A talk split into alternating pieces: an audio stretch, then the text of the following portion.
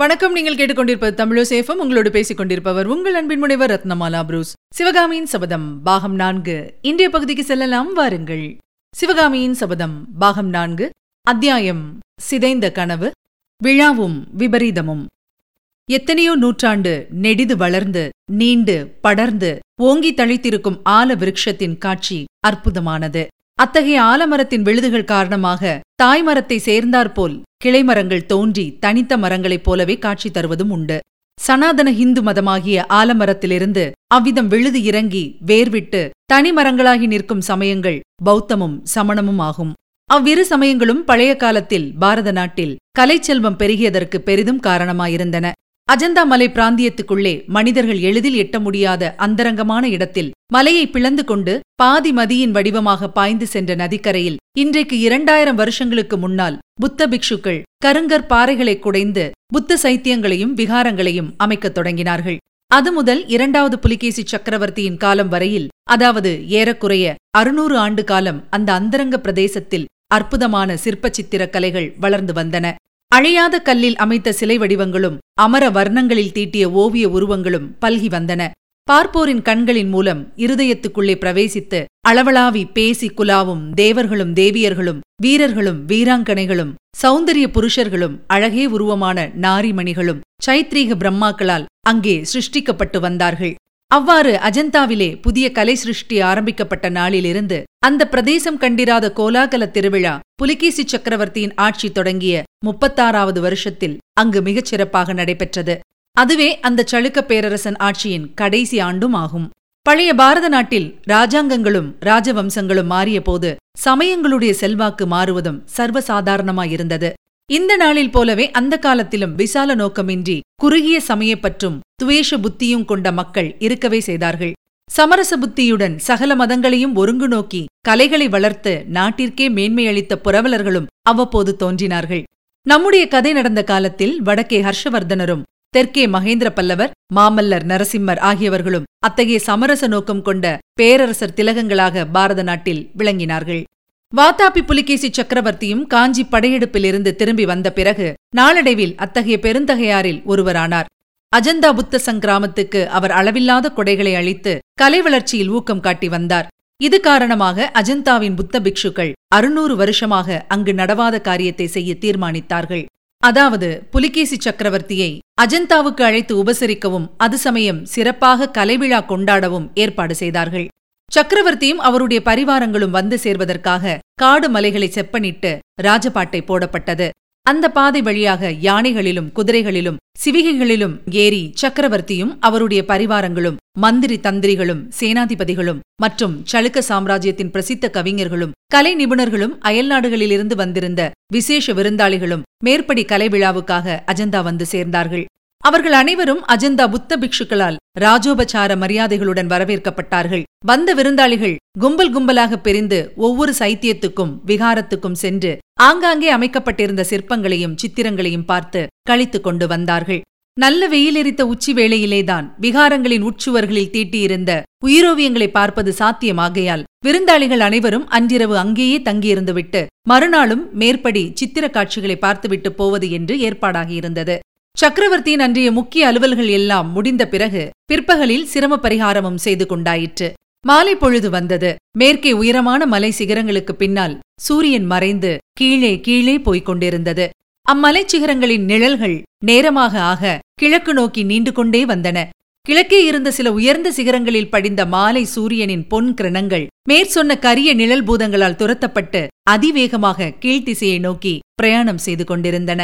மலையை அர்த்தச்சந்திர வடிவமாக பிளந்து கொண்டு சென்ற வதோரா நதியின் வெள்ளமானது ஆடிக்கொண்டும் பாடிக்கொண்டும் ஆங்காங்கு துள்ளி விளையாடிக்கொண்டும் அந்த விளையாட்டிலே விழுந்து எழுந்து இறைந்து கொண்டும் அதிவிரைவாக சென்று கொண்டிருந்தது. சரிவான பாறை சுவர்களிலே கண்ணு கெட்டிய தூரம் பாரிஜாத மரங்கள் இலையும் பூவும் மொட்டுக்களுமாய் குலுங்கிக் கொண்டிருந்தன. அவற்றின் இடையிடையே சரக்கொன்றை மரங்கள் கண்ணை பறித்த பொன்னிற பூங்கொத்துக்களை சரம் சரமாக தொங்கவிட்டுக் கொண்டு பறந்து நின்றன. நதி ஓரத்து பாறை ஒன்றில் 2 கம்பீர ஆக்கிருதியுள்ள புருஷர்கள் அமர்ந்து சம்பாஷித்துக் கொண்டிருந்தார்கள். சற்று அருகில் நெருங்கி பார்த்தோமானால் அவர்கள் புலிகேசி சக்கரவர்த்தியும் நாகநந்தி பிக்ஷுவும் தான் என்பதை உடனே தெரிந்து கொள்வோம். 35 வருஷங்களுக்கு முன்பு எந்த வதோரா நதிக்கரையின் பாறையின் மேல் உட்கார்ந்து அண்ணனும் தம்பியும் தங்கள் வருங்கால பகற்கனவுகளைப் பற்றி சம்பாஷித்தார்களோ? வாதாபி சிம்மாசனத்தை கைப்பற்றி சளுக்க ராஜ்யத்தை மகோன்னத நிலைக்கு கொண்டு வருவது பற்றி பற்பல திட்டங்களை போட்டார்களோ? அதே பாறையில் இன்று அவர்கள் உட்கார்ந்து சம்பாஷித்துக் கொண்டிருந்தார்கள். ஆனால் அன்றைக்கும் இன்றைக்கும் அவர்களுடைய தோற்றத்திலேயும் சம்பாஷணையின் போக்கிலேயும் மிக்க வித்தியாசம் இருந்தது. பிராயத்தின் முதிர்ச்சியோடு கூட அவர்களுடைய வெளி உலக அனுபவங்களும் அக உலக அனுபவங்களும் அவர்கள் ஈடுபட்ட கோரமான இருதய போராட்டங்களும் ஆசாபாசங்களும் கோபதாபங்களும் சேர்ந்து 35 வருஷங்களுக்கு முன்னால் அதே நதியில் பிரதிபலித்த பால்வடியும் இளமுகங்களை கோடுகளும் சுருக்கங்களும் விழுந்த கொடூர முகங்களாக செய்திருந்தன. முக்கியமாக நாகநந்தி பிக்ஷுவின் முகத்தில் கோபம் கொதித்துக் கொண்டிருந்தது. ரத்தம் கசிவது போல் சிவந்திருந்த கண்களில் அடிக்கடி கோபாக்னியின் ஜுவாலை மின்னலைப் போல் பிரகாசித்தது. அவர் கூறிய வார்த்தை ஒவ்வொன்றும் நெருப்பை கக்கிக் கொண்டு பாயும் அக்னியாஸ்திரத்தைப் போல் புறப்பட்டு சீறிக்கொண்டு பாய்ந்தன. ஆ தம்பி, என்னுடைய விருப்பம் என்னவென்றா கேட்கிறாய்? சொல்லட்டுமா? இந்த கணத்தில் பயங்கர பூகம்பம் ஏற்பட்டு இந்த அஜந்தா மலையானது அப்படியே அதல பாதாளத்தில் அமிழ்ந்து விட வேண்டும் என்பது என் விருப்பம். 1000 இடிகள் சேர்ந்தாற்போல் விழுந்து இங்குள்ள சைத்தியங்களையும் விகாரங்களையும் இங்கே வசிக்கும் பிக்ஷுக்களையும் உன்னையும் உன் பரிவாரங்களையும் என்னையும் அடியோடு அழித்து நாசமாக்க வேண்டும் என்பது என் விருப்பம் என்றார் நாகநந்தி. இதை கேட்ட புலிகேசி சாவதானமாக, அடிகளே, அஜந்தாவுக்கு வந்தது உண்மையிலேயே பலன் தந்துவிட்டது. எனக்கு சொல்ல முடியாத சந்தோஷமாயிருக்கிறது. கொஞ்ச காலமாக தாங்கள் ரொம்பவும் பரமசாதுவாக மாறிக்கொண்டு வந்தீர்கள். இன்றுதான் பழைய நாகநந்தி பிக்ஷுவாக காட்சியளிக்கிறீர்கள் என்று சொல்லி புன்னகை புரிந்தார். ஆம் தம்பி, ஆம், இன்று பழைய நாகநந்தியாகியிருக்கிறேன். அதன் பலனை நீயே அனுபவிக்கப் போகிறாய். ஜாகிரதை என்று பிக்ஷு நாகசர்ப்பத்தைப் போல் சீறினார். அண்ணா, என்னை என்ன செய்வதாக உத்தேசித்திருக்கிறாய் என்று புலிகேசி கேட்டார். இன்று ராத்திரி நீ தூங்கும்போது இந்த விஷக்கத்தியை உன் மார்பிலே பாய்ச்சி உன்னை கொன்றுவிடப் போகிறேன். புலிகேசி ஹ ஹ ஹ என்று சிரித்தார். பிறகு, அப்புறம் என்ன செய்வீர்கள்? அதாவது என் பிரேதத்தை என்ன செய்வதாக உத்தேசம் என்று பரிகாச குரலில் வினவினார். இந்த நதியில் கொண்டு வந்து போட்டு விடுவேன். அப்புறம் கேட்கிறவர்களுக்கு என்ன சொல்லுவீர்கள்? ஒருவரும் கேட்க மாட்டார்கள். ஏன் கேட்க மாட்டார்கள்? அஜந்தாவுக்கு வந்த சக்கரவர்த்தி இரவுக்கிரவை எப்படி மாயமாய் மறைந்தார் என்று சளுக்க ராஜ்யத்தின் பிரஜைகள் கேட்க மாட்டார்களா? கேட்க மாட்டார்கள். சக்கரவர்த்தி மறைந்தது அவர்களுக்கு தெரிந்தால் அல்லவா கேட்பார்கள். ஒருவருக்கும் அது தெரியப் போவதில்லை. அது எப்படி? ஒரு சமயம் நான் உன் உடைகளை தரித்து அடிபட்டு சித்திரவதைக்குள்ளாகி உன் உயிரை காப்பாற்றினேன். இன்னொரு சமயம் நான் உன்னைப் போல் வேஷம் தரித்து போர்க்களத்தில் நின்று மகேந்திரனோடு போராடி அவன் மீது விஷக்கத்தியை எரிந்து கொன்றேன். அதே உருவப்பொருத்தம் இப்போதும் எனக்கு துணை செய்யும். நீ மறைந்ததையே ஜனங்கள் அறிய மாட்டார்கள். நாகநந்தி பிக்ஷு மறைந்ததைப் பற்றி யாரும் கவனிக்க மாட்டார்கள். நியாயமாக இந்த சளுக்க ராஜ்யம் எனக்குரியது. நான் மனமாற இஷ்டப்பட்டு உனக்கு இந்த சாம்ராஜ்யத்தை கொடுத்தேன். சென்ற 35 வருஷமாக உன்னுடைய சேமத்தையும் மேன்மையையும் தவிர வேறு எண்ணமே இல்லாமல் இருந்தேன். ஆனால் நெஞ்சில் ஈவிரக்கமற்றவனும் சகோதர வாஞ்சையற்றவனும் நன்றியற்ற கிராதகனுமான நீ என்னை இன்று பலர் முன்னிலையில் அவமானப்படுத்தினாய். ஆ, இந்த பூமி பிளந்து உன்னை இன்னும் விழுங்கவில்லையே என்பதை நினைத்துப் பார்த்தால் எனக்கு பரம ஆச்சரியமாயிருக்கிறது. அண்ணா, அண்ணா, நீ என்ன சொல்கிறாய்? என்னை இப்படியெல்லாம் சபிக்க உனக்கு எப்படி மனம் வருகிறது? உன்னை என்ன அவமானப்படுத்திவிட்டேன்? இன்னும் என்ன அவமானம் செய்ய வேண்டும்? சிவகாமி உன் காலில் விழுந்து மன்னிப்பு கோரியதாக அழியாத வர்ணத்தில் சித்திரம் எழுத செய்ததை காட்டிலும் வேறு என்ன அவமானம் எனக்கு வேண்டும்? இதற்காகவா என்னை நீ இங்கே அழைத்து வந்தாய்? இதற்காகவா இந்த கலை விழா நடத்தினாய்? ஆஹா, துஷ்ட மிருகமே, ஒரு கலையை கொண்டு இன்னொரு கலையை அவமானப்படுத்திய உனக்காக எரிவாய் நரகம் காத்திருக்கிறது பார். அண்ணா, உனக்கு என்ன வந்து விட்டது? அந்த பல்லவ நாட்டு நடனக்காரி உன்னை என்ன செய்து விட்டாள்? உடல் 2 உயிர் 1ஆக இருந்த சகோதரர்களை இப்படி பிரிப்பதற்கு அவளிடம் அப்படி என்ன சக்தி இருக்கிறது? அண்ணா, அண்ணா, என் முகத்தை பார்த்து சொல்லு. நமது 35 வருஷத்து அந்யோன்ய ஸ்நேகத்தை நினைத்துக் கொண்டு சொல்லு. அன்றொரு நாள் இதே பாறை மீது உட்கார்ந்து நாம் கட்டிய ஆகாச கோட்டைகளையும் அவற்றையெல்லாம் பெரும்பாலும் காரியத்தில் நிறைவேற்றி வைத்ததையும் எண்ணி பார்த்து சொல்லு. இந்த தெய்வீக வாதோர நதியின் சாட்சியாக, இந்த பர்வத சிகரங்கள் சாட்சியாக, ஆகாசவாணி பூமி தேவி சாட்சியாக சொல்லு. என்னை காட்டிலும் உனக்கு அந்த காஞ்சி நகரத்து பெண் மேலாக போய்விட்டாளா? அவளுக்காகவா இப்படியெல்லாம் நீ எனக்கு சாபம் கொடுக்கிறாய்? முன்னை காட்டிலும் கடினமான குரோதம் நிறைந்த குரலிலே புத்த பிக்ஷு கூறினார். ஆமாம், ஆமாம், புத்த பகவானுடைய பத்ம பாதங்கள் சாட்சியாக சொல்லுகிறேன். சங்கத்தின் மீதும் தர்மத்தின் மீதும் ஆணையிட்டு சொல்லுகிறேன். உன்னை காட்டிலும் 1000 மடங்கு எனக்கு சிவகாமி மேலானவள்தான். நீயும் உன் சாம்ராஜ்யமும் உன் புத்திர மித்திரர்களும் அவளுடைய கால் தூசுக்கு சமமாக மாட்டீர்கள். அவளை அவமானப்படுத்திய நீயும் உன் சந்ததிகளும் சர்வநாசமடையப் போகிறீர்கள். அந்த சரணாகதி சித்திரத்தை எழுதிய சித்திரக்கலைஞனின் கதி என்ன ஆயிற்று என்று உனக்கு தெரியுமா? அடிகளே, அந்த துர்பாகியனை தாங்கள் என்ன செய்து விட்டீர்கள்? புத்த பிக்ஷு பயங்கரமான சிரிப்பு ஒன்று சிரித்தார். பார்த்து கொண்டே இரு, இன்னும் சற்று நேரத்துக்கெல்லாம் யாராவது வந்து சொல்வார்கள். அண்ணா, ஒன்று நான் தெரிந்து கொண்டேன். இளம் பிராயத்திலிருந்தே பிரம்மச்சரியத்தையும் பிக்ஷு விரதத்தையும் மேற்கொள்வது ரொம்ப தவறானது. இல்வாழ்க்கையின் இன்ப துன்பங்களை அனுபவித்துவிட்டு தொலைத்த பிறகுதான் சந்நியாசம் மேற்கொள்ள வேண்டும். வாலிபத்திலேயே வாழ்க்கை வைராகியம் கொள்கிறவர்கள் உன்னைப்போல்தான் பிற்காலத்தில் யாராவது ஒரு மாயக்காரின் மோக வலையில் விழுந்து பைத்தியமாகி விடுகிறார்கள். புலிகேசி, இத்தனை நேரம் பொறுத்திருந்தேன். இனிமேல் சிவகாமியை பற்றி நீ ஒரு வார்த்தை சொன்னாலும் என்னால் பொறுக்க முடியாது. அடிகளே, சிவகாமி தேவியிடம் தாங்கள் இவ்வளவு பரிவு காட்டுகிறீர்களே, அவளுடைய கௌரவத்தை இவ்வளவு தூரம் காப்பாற்றுகிறீர்களே, தங்களிடம் சிவகாமி தேவிக்கு இவ்வளவு தூரம் பரிவு இருக்கிறதா? தாங்கள் அவளிடம் வைத்திருக்கும் அபிமானத்தில் 1/1000 அவளுக்கு உண்டா?